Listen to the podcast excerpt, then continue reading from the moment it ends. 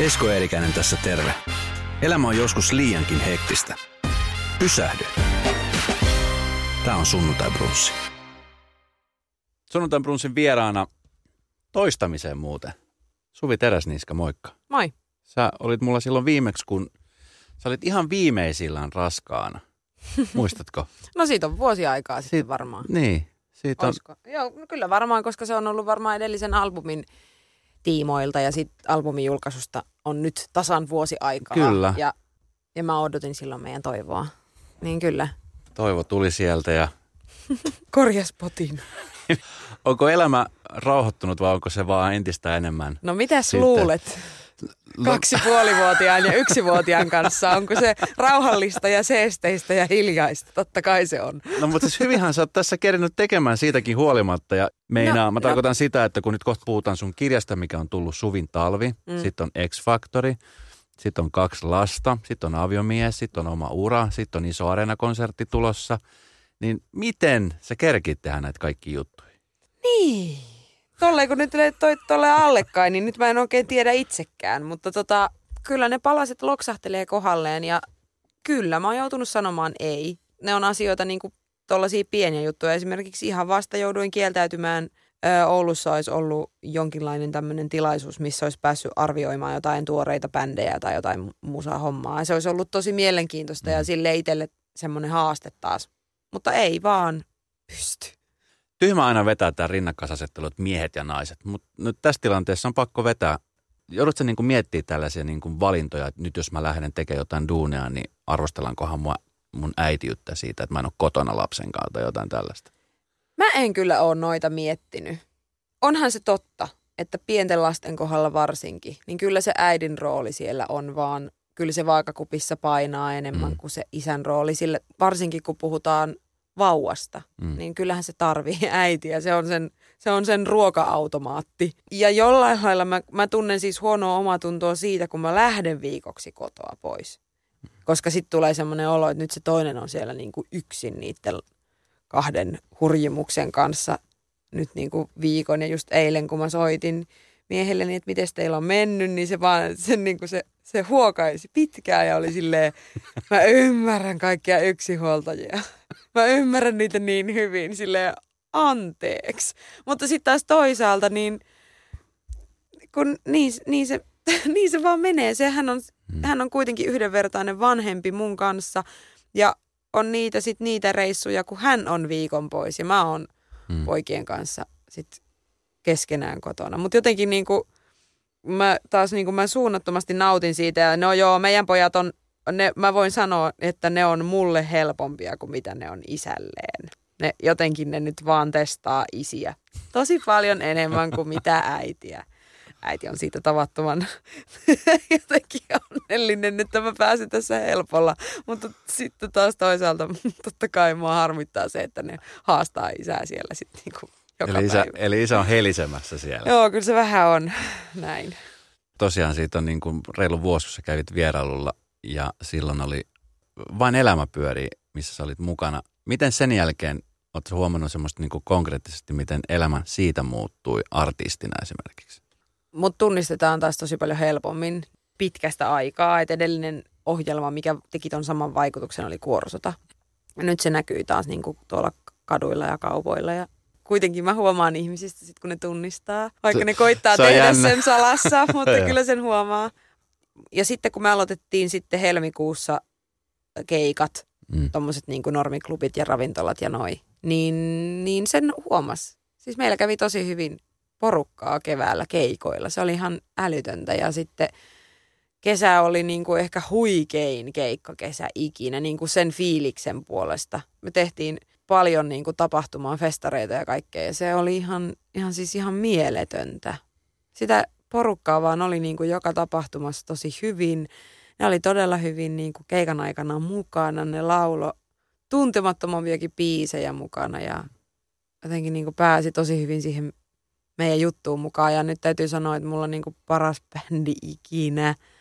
Mä oon niin tyytyväinen jätkistä ja meillä on niin hyvä ryhmähenki ja mä en niin kuin halua, että tämä loppuu ikinä tämä juttu. Nyt meillä on kuitenkin niin kuin ehkä elämäni kiireisin syksy tulossa, että, Mm. että on, on niin kuin tosi tosi nostaa sitten, kun joka viikonloppu tuntuu vaan siltä, että ei, niinku, ei niinku malta odottaa sitä, että tulee viikonloppu ja pääsee keikoille. Säkin oot kumminkin aika kauan ollut artistina ja, ja tehnyt keikkaa, niin onko sulla semmoinen fiilis, että, että hyvä, että nyt niin kuin kaikki tunnistaa ja tietää, vai onko se semmoista epäreilyä, että kun mä oon ollut täällä koko aika, että mistä olette ollut ikään kuin? kun mä teen julkista ammattia ja mä nautin tuosta laulamisesta ja totta kai mä nautin esiintymisestä, mutta se ei ole kuitenkaan niin kuin mulle, mulle semmoinen niin kuin kaikista paras hetki niin kuin silleen olla siinä valokeilassa. Mm. Mä en ole silleen kuitenkaan semmoinen, niin kuin, että mä haluaisin sitä sellaista huomiota. Mm-hmm. Että kaikissa niin kuin, vähänkin seurapiiritilanteissa ja tapahtumissa, niin mä jo kyllä jään niin kuin mieluummin sinne jotenkin vähän sinne katveeseen sitten vaan jotenkin Mä tykkään olla niissä ja mä haluan, siellä on kiva tunnelma, mutta mä en ole se, joka ensimmäisenä kävelee sinne punaiselle matolle niiden salamavalojen loisteeseen. Mikä siinä on? En mä nauti siitä niin paljon. Mä tiedän, että se on tämän työ, työn niin kuin, se on tämän juttu. Ja mm. tavallaan niin kuin ne, on, ne on just niitä, että mä en todellakaan niin kuin niistä valita. Se kuuluu työhön ja no voi sanoa, että sen jälkeen kun mä oon ruvennut seurustelemaan ja, ja mennyt naimisiin, niin mä oon ylipäätään vaan niin kuin hyväksynyt itseni ja jotenkin musta on tullut niin kuin sen myötä vaan itse varmempi ja elän, enää ne epävarmuudet on liittynyt sit siihen niin kuin osaamiseen tuolla, mistä mä just vain elämän ohjelmassa nyt purkauduin silloin niin kuin tästä, mm. tästä niin kuin epävarmuudesta taas niin kuin musiikin tekijänä tai, tai muusikkona, mutta, mutta se, että semmoinen niin kuin yleinen epävarmuus itseä kohtaan, niin oli silloin tosi vahvaa silloin ennen kuin mä sitten löysin Simon. Useat tämmöiset artistit, kenen kanssa juttelee, niin heillä yleensä liittyy tämmöinen niin kuin panikointi ja epävarmuus siihen, että ne peittää sen esimerkiksi alkoholilla. Miten sä oot pystynyt esimerkiksi tekemään siitäkin huolimatta aika melkoista uraa, vaikka sulla on ollut tämmöinen ristiriita ja epävarmuus? Ja sä et ole mikään Mä... viinan läträäjä. Joo, en niin, todellakaan, niin. enkä niin kuin se, mikä, mikä on sitä mun parasta huumetta sillä tavalla, niin on, on, on kyllä toi niin kuin omat juuret ja se, se koti ja se mm. niin kuin lä, lähiperhe siinä. Ja ne tietyt sellaiset niin kuin, se maalaisjärki, mikä mut pitää jotenkin niin kuin kuitenkin kasassa. Se, se semmoinen niin kuin järkevä, realistinen ajattelu elämästä ja mm. työnteosta ja semmoinen niin kuin korkea työmoraali on, on mulla se, joka jotenkin kuitenkin niin kuin se, kyllähän mä niin kuin rakastan työtäni, vaikka mä en kaikista sen osapuolista niin kuin aina tykkääkään, vaikka mä en olekaan se, joka niin kuin ensimmäisenä hyppää sinne, sinne parasvalojen keskelle. Nimenomaan kun sä otit puheeksi tuosta vain elämästä, kun siinä tuli se, että sus tuntui siltä, että sä et ole riittävä ja et, et ole niin kuin tarpeeksi siinä ryhmässä, niin Oletko nyt päässyt musiikin tekijänä käyttämään sitä nyt, mitä, mitä sä silloin sanot, että sä et, sä et ole pystynyt tekemään tai antamaan? No vaikka toi, niin toi tuleva Hartsun konsertti oli semmoinen niin iso henkinen asia silloin alkuvuonna. No silloin mä sain vielä niin elämäni ensimmäisen Emma-patsaan mm. Emma-kaalassa. Se oli mulle niin kuin, se oli mulle niin iso kädenojennus niin kuin siitä, että myöskin ihminen muusikko, joka ei itse tee biisejään, niin ansaitsee tuollaisen palkinnon. Koska kuitenkin usein siellä palkitaan artisteja, jotka tekee niin paljon enemmän itse duunia. Se on ihan ansaittua, se on ihan oikeutettua. Mutta tässä tilanteessa mä olin niin kuin järjettömän niin kuin onnellinen siitä tilanteesta, koska, koska on varmasti Suomessa paljon muitakin sellaisia laula, laulajaksi pyrkiviä ja haluavia, joilla jotka on ihan samassa tilanteessa kuin minä, että he tarttis sen jeesin niin kuin täysin ulkopuolelta. Ne tarttis ne ammattibiisintekijät ja, ja sit, sitä kautta se niin kuin työryhmän siihen ympärilleen. Se Vain ohjelmasta lähtenyt semmoinen purkautuminen, mikä sitten tietysti näkyi sitten vasta sitten, kun se ohjelma tuli ulos, niin alkoi saamaan sen ulkopuolisenkin palautteen niin kuin ihmisiltä, että kuinka niin, kuin niin moni alallaan potee sitä samaa asiaa siinä omassa ammattiryhmässään niin kuin moni sanoi mulle, että älä, niin kuin puhu, että älä, että älä puhu tollasia, että älä niin kuin, sä oot mahtava tyyppi ja luota siihen. Ja itse asiassa nyt tämän X-Factor-viikon aikana mä oon nyt oppinut niin kuin Saara Aallolta semmoisen. Se on niin kuin ihan mahtava, kun se on niin kuin henkeen ja vereen sellaista positiivista energiaa tihkuva ihminen. Ja se sanoo, se sanoo että joka, joka päivä hän katsoo itseään peilistä ja sanoo, toteaa kuinka kaunis hän on ja kuinka hyvä hän on. Ja se on niinku just niin, niin, niin se pitää mennä. Niin kuin mä alan tekemään sitä tästä päivästä eteenpäin niin kuin joka päivä. Mm. Mä katson itteeni aamulla peilistä ja sanon, kuinka hyvä mä oon. Mm. Sillä asenteella. Ja siis sähän oot hyvä. Ei sit pääse mihinkään. Just niin kuin puhut sit Emma Patsasta. Ja nyt sitten viides päivä joulukuuta iso areenakonsertti. Joo. Millainen projekti se on ollut? Se on pitkä projekti ollut. Lukemattomia tunteja mä oon istunut alas erinäköisissä palavereissa. Kuka, kuka se muuta ajatus heitti ilmaan, että tehdään? Se oli oikeastaan, se, se tuli niin kuin silleen niin kuin yhdessä minulta ja levyyhtiöltä ja ohjelmatoimistolta, että kun kaikki mm, ohjelmatoimisto ja levyyhtiö pyörii saman katon alla, niin sitten se tavallaan se, sitä oli, sitä oli varmaan jo heidän talon sisäisesti keskusteltu siitä ajatuksesta, että, että tällaisen voisi niin kuin joskus toteuttaa. Mutta mm. se, että nyt se niin kuin ajatus siitä, että nyt, nyt mä oon niin kuin voimaantunut sillä tavalla, että mä, niin kuin, mä, mä voin ylpeästi ajatella sitä omaa uraani ja se, että mä en ole tehnyt koskaan itselleni yhtään kappaletta ja vaikka mä en koskaan tulisi sellaista tekemään, niin mun ei tarvi olla niin kuin omasta urastani jotenkin häpeissäni. Niin se semmoinen niin kuin sellaisessa itsesäälissä rypeäminen niin kuin loppu tavallaan niin kuin siihen. Ja, ja sitten julkaistiin toi konsertti. Et nyt niin kuin alkoi semmoisen niin itsevarmemman suvin aika. Mm. Ja tavallaan se kruunautuu sitten tuohon konserttiin. Ja sen lisäksi mä juhlin tänä vuonna, tai on juhlinut koko tämän vuoden niin kuin kymmentä vuotta että kymmenen vuotta sitten toukokuussa julkaistiin mun eka single. Ja nyt ollaan tässä pisteessä. Ja kuitenkin vaikka noita areenakonsertteja on tosi monet esiintyjät, bändit tehnyt, niin tai, tai helposti tulee semmoinen fiilis, että tosi moni on niitä tehnyt, mutta loppujen lopuksi kun ruvetaan, ruvetaan laskeen suomalaisista ole. artisteista, ketkä niitä on tehnyt, niin eihän niitä sitten Ei kuitenkaan niitä ole. ole. Sehän se just on, että kun mulla on se ajatus, että on moni tehnyt, kun puhutaan Cheekistä, Telastisesta, JVGstä, mm. mutta sitten sit loppuviimein Kyllä. Ei, niitä, ei niitä ole hirveän Ja paljon. varsinkaan naisartisteja. Ja varsinkaan. Kaija K. ja Saara Aalto mm. on ne, ne, jotka on tehnyt. Muita mulla ei ole ainakaan tullut niinku niin. Mieleen. Sitten on niinku Halo Helsinki. Se on aika iso juttu. Ei sitä käsitä, en mä käsitä sitä. Mä, mm. mä ymmärrän sen varmaan niinku 5. joulukuuta 1955. Mitä kaikki on luvassa silloin? Pystytkö ihan vähän paljastaa, että mitä kaikki on luvassa silloin? Kyllähän se tietyllä tavalla on semmoinen läpileikkaus mun urasta. Ja noin parin tunnin konserttiin niin mahtuu kuitenkin yllättävän vähän niin kuin biisejä. Tai siis mä oon kynsin hampain pitänyt kiinni siitä, että mä haluan soittaa siellä mahdollisimman paljon biisejä. Että mä haluan jättää sellaista niin kuin oheis tavallaan juttua pois siellä ei ole tanssijoita ja sellaisia, sellaisia niin kuin välinumeroita, että siellä mm. nyt sitten niin kuin sen vuoksi, että meikäläni käy vaihtaa vähän vaatetta päälle, niin sinne tulisi jotain. Että me pyritään niin kuin jotenkin tekemään siitä sillä tavalla kuitenkin tosi tiivis paketti. Mitä se on se semmoinen niin kuin screenimateriaali, mitä me sitten tullaan siellä näyttämään, niin se on nyt vielä työn alla ja me tullaan työstämään sitä vielä lokakuun aikana lisää.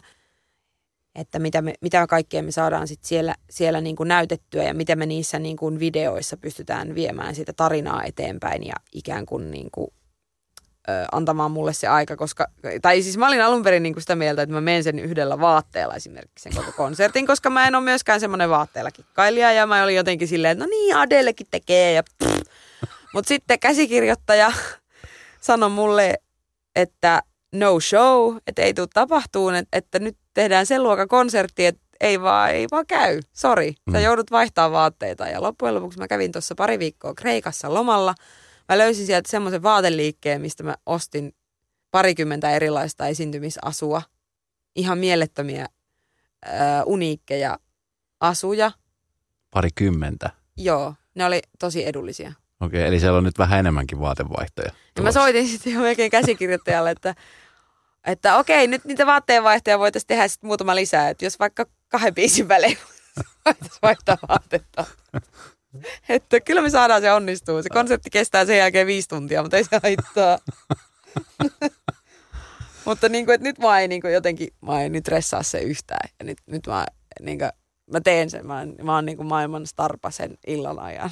Tavallaan niin kuin, sillä asenteella mun täytyy lähteä sinne, että, että ne, kaikki on tullut katsoa mua kaikki ne tuhannet ihmiset. Tämmöinen kirja Otavalta ilmestyi kuin Suvin talvi. jossa sä oot mukana kirjoittamassa ja tässä on myöskin Inka Nousiainen. Mä katson tämän kirjan mun tyttären kanssa tässä alkuviikosta ja hän, oli hyvin, hän on muutenkin semmoinen hyvin ihastunut ihminen sinuun. Hän tykkää sinusta tosi paljon ja etenkin nyt kun tätä Lapin taikaa tässä ruvetaan avaamaan vähän, vähän eri lailla. Mistä ajatus tämmöiseen kirjaan lähti? Tämä tuli siis tuolta kustantamosta Otavalta. Ja alun perin me suunniteltiin niin kuin joulukirjaa. Mutta sitten jotenkin, jotenkin kun me ruvettiin puhumaan siitä vaan enemmän, niin me huomattiin sitten, että kun toi Lapin talvi ja se, että kun mä oon sieltä ja se, se taika, mitä se pitää sisällään, niin sitten me vaan haluttiin, niin kuin, että ei, kyllä se, sit, se täytyy niin kuin koskea koko sitä, koko sitä niin kuin vuoden aikaa.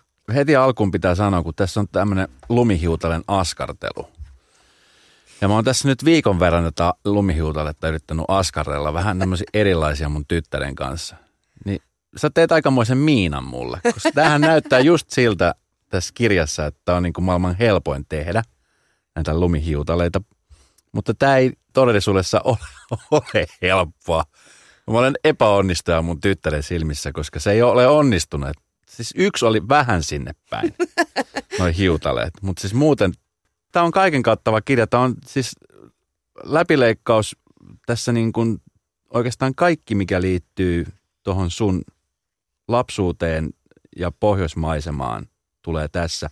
Tuliko sulle semmoinen pelko, että miten mä kerken näitä kaikkia asioita tehdä tässä? Sulla on kumminkin niin painaa, niin kuin tuossa puhuttiin aluksi, niin keikkakiireet ja X-Factor-kuvaukset ja... Tämä kirja oli loppujen lopuksi niin kuin tosi silleen nopsa toteuttaa, että vuosi sitten me istuttiin Otavalla ensimmäisen kerran niin kuin tästä aiheesta keskustelemassa silloin vielä sillä kulmalla, että olisi niin kuin joulukirja.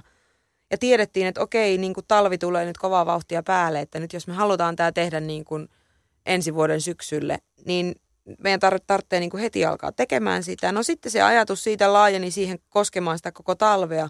Sitten me oikeastaan tosi nopsaa istuttiin Inkan kanssa ensimmäisen kerran alas ja ruvettiin niin kuin fiilistelemään vaan sitä talvea. No mitä se, niin kuin, mitä se tarkoittaa? Ja mulle kuitenkin pohjoisen ihmisenä, niin mä haluan ne neljä vuoden aikaa. Ja joo, täällä pääkaupunkiseudulla niin aina ei tuu sellaista lumista talvea ja semmoista, mm. niin kuin mistä, mi, mitä mä oon tottunut viettämään se on valitettavaa. Suomi on yllättävän pitkä maa siinä mielessä, että Kyllä. kun vertaa sitten ihan tuonne pohjoisosiin, että siellä niin kuin on vielä heinäkuussakin voi olla lunta hmm. tunturin, tunturin tuota, rinteillä. Mutta tässä kirjassa nyt vaan niin kuin hypistellään sen talven kaikkia puolia ja me pidettiin useampia hetkiä Inkan kanssa, kun me vaan istuttiin ja juteltiin ja ideoitiin. Ja sitten muutama päivä meni siihen, että me otettiin näitä kuvia. Näitä kuvia on siis kuvattu meillä mummolassa, Kolarissa tosi paljon. Siis valtaosa näistä kuvista on meidän mummolasta. Kun tätä kirjaa luin ja selailin ja katselin kuvia etenkin, niin mulla tuli hirveä kaipuu sinne. Just esimerkiksi tässä, kun sä kirjoitat tästä evät isän tapaan oli kuiva lihaa, miten sitä oli siellä tarjolla, kun sitä ripustettiin ja sitten oli just tämä saunominen ja sitten jäät lähtee liikkumaan. Tuli semmoinen niin kuin hirveä kaipu itselle tonne, vaikka mä en edes sieltä kotoisin. Miten kun sä tuut pois sieltä, niin onko sulla semmoinen hirveä kaipu koko aika sinne? Vaikka joo, meillä Oulun korkeudellakin toki nautitaan kyllä sille ihan niin kuin runsaslumisesta talvesta. Mm. Tai ainakin viime aikoina ne on ollut kyllä ihan runsaslumisia. Ihan silleen, että ottaa päähän, kun tulee kotiin ja tajuaa, että siinä on parikymmentä senttiä lunta, mikä pitää kolata ennen kuin voi edes ajaa pihaan. Mutta tota, kyllä se, niin kuin se oma se semmoinen sielunmaisema, se koti, mikä sieltä kolarista löytyy, niin kyllähän se on, siinä on niin kuin ikuinen kaipuu. Ei siitä pääse koskaan yli ja se, ja se, ja se niin kuin sieltä lähteminen tuntuu aina pahalta. Meille tuli tänne toimituksen tieto, että tämä Suvi on tehnyt kirjan, niin kaikki oli heti ajatus, että elämänkertakirja, koska nythän niitä kaikki oikeastaan tuntuu, että jokainen tekee elämänkertakirjan, niin onko sulla tämmöistä ehdotettu jo? Ei ole. Ja jos ehdotettaisiin, niin mä sanoisin, että niin kuin 28-vuotiaana elämänkertakirja, että, että älä nyt naurata. Paljon ihmiset varmaan on, on tullut ihmettelemään, että eikö tämä ollutkaan nyt elämänkertakirja? No joo, kyllä se on silleen, että niin kuin ihmisten reaktio on silleen, niin kuin, että, että, että jaa, että, että, ja sitten tosi paljonhan on kuitenkin sellaisia niin kuin ihan jotain, että on kirja jostain niin kuin, jossa on enemmän valokuvia sitten, että se on niin kuin mm. keikkakuvia ja sellaista, sellaista fiilistelyä niin kuin siitä musan tekemisestä. Nyt on syyskuun loppupuoli ja tässä kirjassa lukee aika hyvin esimerkiksi takakannella, että joulun valmistelut aloittaisi jo aiemminkin, mutta en kehtaa. Niin mikä, mikä on sellainen, nimittäin meillä on täällä toimituksessa Bakmanin Niina, joka on tämmöinen jouluihminen. Hän aloittaisi vaikka jo syyskuussa jouluvalmistelut. Niin, minäkin. Oletko aloittanut jo? Joululahjoja on aloittanut jo ostamaan, koska sen lisäksi, että joulukuussa tehdään toi Hartsu-konsertti, niin mulla on siinä ympärillä myöskin 21 tai jotain joulukonserttia. Sä oot koko aika töissä, niin tavallaan tämä jouluvalmisteluaikaa. Joo, joo, siis se, se on niinku pakko aloittaa hyvissä ajoin. Mm. Tämä joulu kyllä menee sit, nyt niinku niin, että mitä tulee niinku joulukoristeisiin ja jouluvaloihin, niin en mä tiedä jaksanko mä edes hakea niitä laatikoita nyt varastosta, koska kun me lähdetään 27. marraskuuta joulukiertueelle, niin me tullaan kotiin seuraavan kerran 22. joulukuuta. Niin. Eihän mä edes voi pitää mitään kynttelikköjä päällä siellä niinku kuukautta ilman, että siellä on edes ketään kotona. Se on semmoinen pieni kiva paloturvallisuusriski jättää sinne niin kynttilät soimaan mut yötä päivää. Mutta nyt sitten varmaan moni miettii, että kun sä oot sen kuukauden veke siellä, niin siis kun sun mieshän liikkuu sun mukana keikolla, Kyllä. hän on teidän valomies. Tietenkin luonnollisesti lapsetkin liikkuu mukana. Millainen kombo tämä niin on tehdä töitä, liikkua perheen kanssa, pitää keskittyä konserteihin, sit sä oot myöskin, myöskin äiti ja vaimo ja muuta, niin onko se, onko se niin kuin normaalia haastavampaa? Kun miettii, että esimerkiksi keikkamuusikot, kun yleensä miettii sitä, että kun ne hyppää keikkabussiin, niin moni sanoo, että vitsi, että jotenkin se on niin vapauttavaa, kun sä hyppäät lomalla vaan, niin, sä hyppäät keikkabussiin, niin sit sä oot vaan, että heippa, ja sitten mennään vaan ja ollaan poikain kesken. Ja... Joo, kyllähän se on niin kuin mielenkiintoista, että mulla kulkee se perhe mukana. Toisaalta mä en, mun ei tarvitse potea sitä semmoista järkyttävää kotiikävää. Mm. Se helpottaa kyllä mun oloa ihan huomattavasti, mutta kyllähän se siihen niin kuin oman pienen lisämausteensa luo ja sellaisen niin kuin ihan kaikki aikatauluttaminen ja yöunet ja kaikki, niin ne, ne on kortilla. Että ei se niin kuin helppoa ole. Ja tuossa tossa X-Factor-ohjelmassakin niin sai niin kuin antaakin tavallaan sellaista hyvää vinkkiä muutamille, että joilla on niin kuin pieniä lapsia, että nauttikaa kuitenkin niistä hetkistä vielä niiden lastenkin kanssa, että – että varsinkin jos oli niin kuin nuoria ihmisiä, joilla jo oli jälkikasvua, että teillä on ikää vielä kuitenkin niin kuin aikaa tehdä tuota juttua. Että et ottakaa kaikki irti siitä, siitä niin kuin pienestä lapsesta, mitä nyt saatte. Ja sitten mä oon hyvä esimerkki, että mä itse roudaan niitä kahta koko ajan ympäri Suomea. Ja välillä poden niin kuin tosi huonoa fiilistä myös siitä ja soimaan itteeni, että ne kulkee mulla mukana, mutta, mutta mä oon meidän muksujen kohdalla kyllä huomannut sen, että he on tyytyväisiä vaan ylipäätään siihen, että vanhemmat on niin kuin siinä. Paitsi että meidän, niin kuin meidän aikatauluhan on sikäli hullunkurista, että tota, kun me perjantaina tai, tai loppuviikosta lähdetään keikkareissulle, niin Simo lähtee yleensä ekana. Se lähtee aikaisemmin, koska se lähtee tekniikan autossa. Ja mä lähden sitten omalla autolla parin tunnin päästä ajamaan poikien kanssa. Ja Simo ei välttämättä niin kuin koko viikonlopun aikana näe edes poikia koska me ollaan toisessa hotellihuoneessa ja yleensä jos mulla on hyvä ystävä lapsenvahtina, niin hän tulee sitten siihen meidän kanssa siihen huoneeseen, koska meillä on se yhteinen aikataulu. Me herätään aamulla yhtä aikaa ja mennään aamiaiselle ja lähdetään sitten siihen samaan aikaan. Kun taas Simo edelleen kulkee sen teknisen porukan mukana, niin sitten silleen kun sunnuntaina tullaan kotiin, niin se on silleen, että onpa pojat kiva nähdä taas, että ei se on ollut töissä, vaikka ne on koko ajan ollut mukana. Mutta se on, se on hullunkurista, mutta niin se menee, että sit ne on, ne on kuitenkin niin kuin noin viikonloput, vaikka se koko perhe kulkee siellä ja pojilla on niin kuin molemmat vanhemmat mukana, mutta äidin kanssa niin kuitenkin on tavallaan reissussa.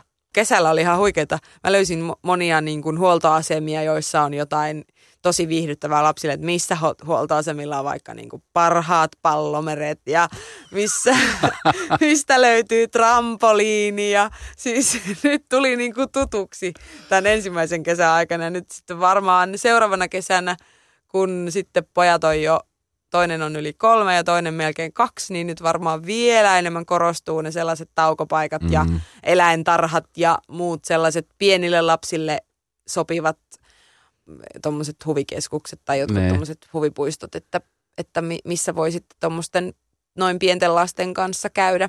Moina kesänä, kun mä ollut juontamassa festareita ja nyt mulla liikkuu sitten jonkun verran mun tyttö mukana, joka täyttää kahdeksan, niin just näitä asioita huomaa. Ja sitten mä oon huomannut, mä en tiedä, ootko huomannut se, kun sä oot kumminkin aika pitkään tehnyt, kymmenen vuotta, niin monella on se ajatusmaailma siitä, että kun varsinkin kesästä, kesäfestareista on se, että siellä sitten artistit bäkkärillä vetää huumeita ja on viinaa ja sitä ja tätä, niin nykyään on aika tervehenkistä meininkiä. Siis Esimerkiksi todella. Vesalan Paula, joka oli äskenkin täällä studiossa tai käy, käymästään, niin hänellä on myös lapsi mukana, kiertueella Sonja.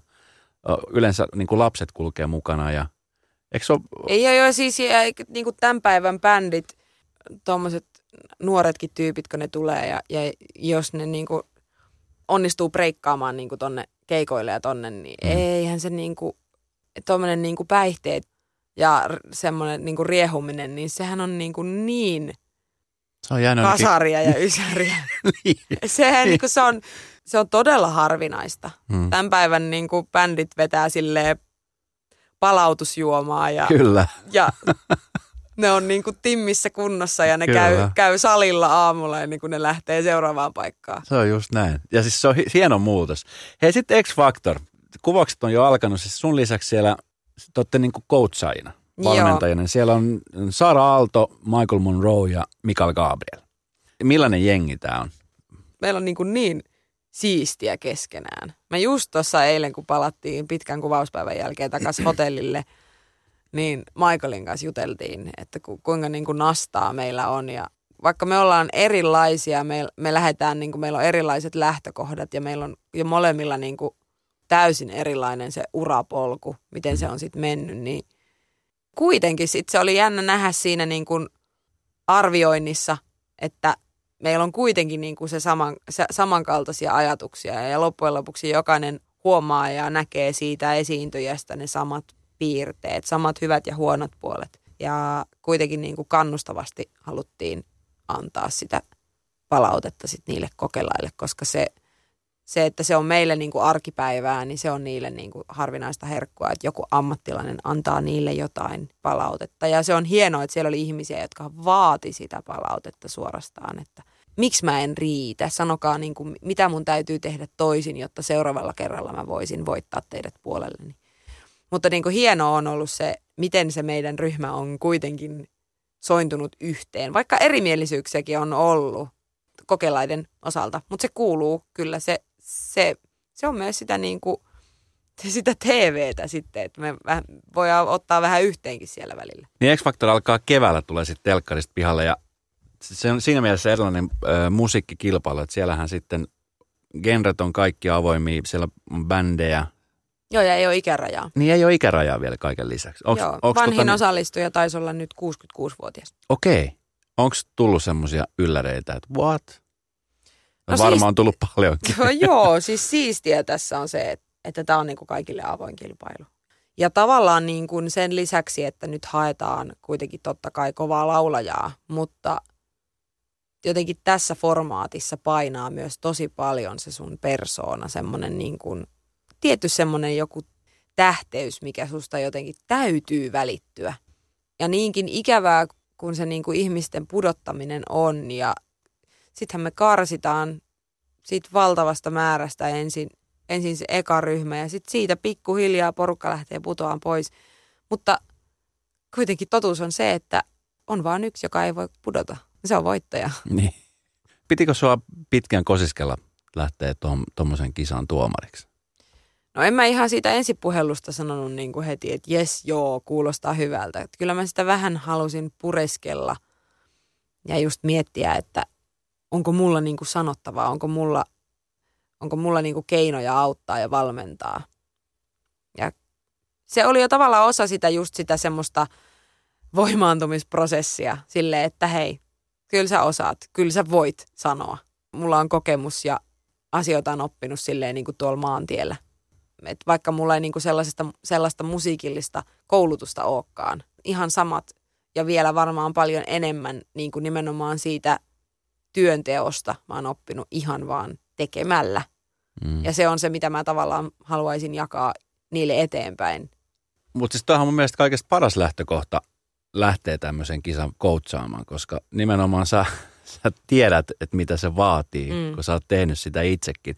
Taas niinku vaikka Saaran kohdalla, Saaralla on mieletön koulutus. Se, se, on, niinku, se on ottanut laulutuntia niin kuin satoja tunteja ja se on nähnyt mielettömän duunin siinä, että se on saanut itsensä tuohon pisteeseen. Sille on niin monta kertaa sanottu ei, että on jotenkin niin kuin hienoa. Ja totta kai se, että Saara kokeili siipiään sitten taas Brittien X-Factorissa, jota mä seurasin ja jota koko Suomi seurasi niin kuin todella tiiviisti. Se, se kertoo kyllä, että siinä ihmisessä on paljon lahjakkuutta ja se on mahtavaa, että se nyt jakaa sitä tuolla niin kuin eteenpäin ja se on sellainen niin kuin nuorten ihmisten semmoinen niin kuin selkeä esimerkki tällä hetkellä. Mm. Tuolla oli paljon pieniä tyttöjä ja poikia, jotka oli aivan fiiliksissä siitä, että Saara oli siellä ja Saara oli antamassa niille niin kuin neuvoja ja nimenomaan jakamassa sitä sen positiivista sanomaa ja sit, sitä just tätä, että sä tiedät, että sä oot hyvä ja sano se ääneen.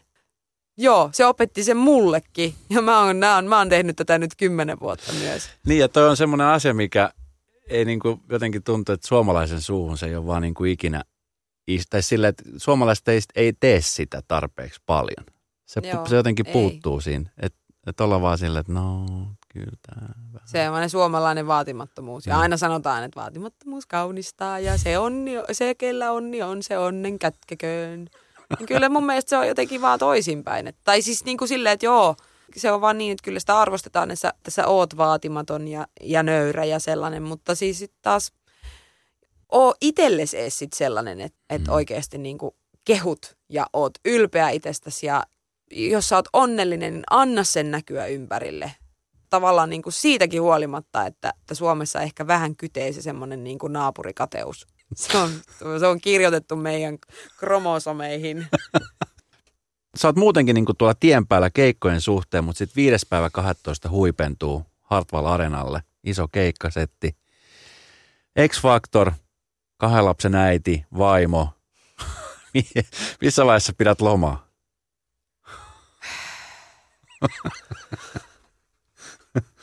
Tarviiks muuta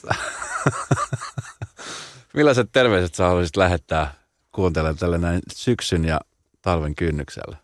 Vitsi mä sanon talven kynnyksellä, kun just oli elokuu ja kesä. Apua. Nyt kaikki alkaa sitten niin kuin silleen oravan lailla hamstraamaan semmoista tämän syksyn niin kuin niitä viimeisiä aurinkonsäteitä ja semmoista niin kuin sitä energiaa tästä näistä kesärippeistä nyt niin kuin varastoa ja kohta koittaa talvia. Antakaa sen sisäisen auringon loistaa. Ihanaa, kiitos. Yksi pieni juttu keikkuu Ikean myyntitilastojen kärjessä vuodesta toiseen. Se on Ikea parhaimmillaan, sillä se antaa tilaisuuden nauttia hyvästä designista edullisesti. Pyörykkä! Tervetuloa viettämään pyörykkäperjantaita. Silloin Ikea Family-jäsenet saavat kaikki kahdeksan pyörykän annokset puoleen hintaan. Ikea, kotona käy kaikki. Pyörykkäperjantai!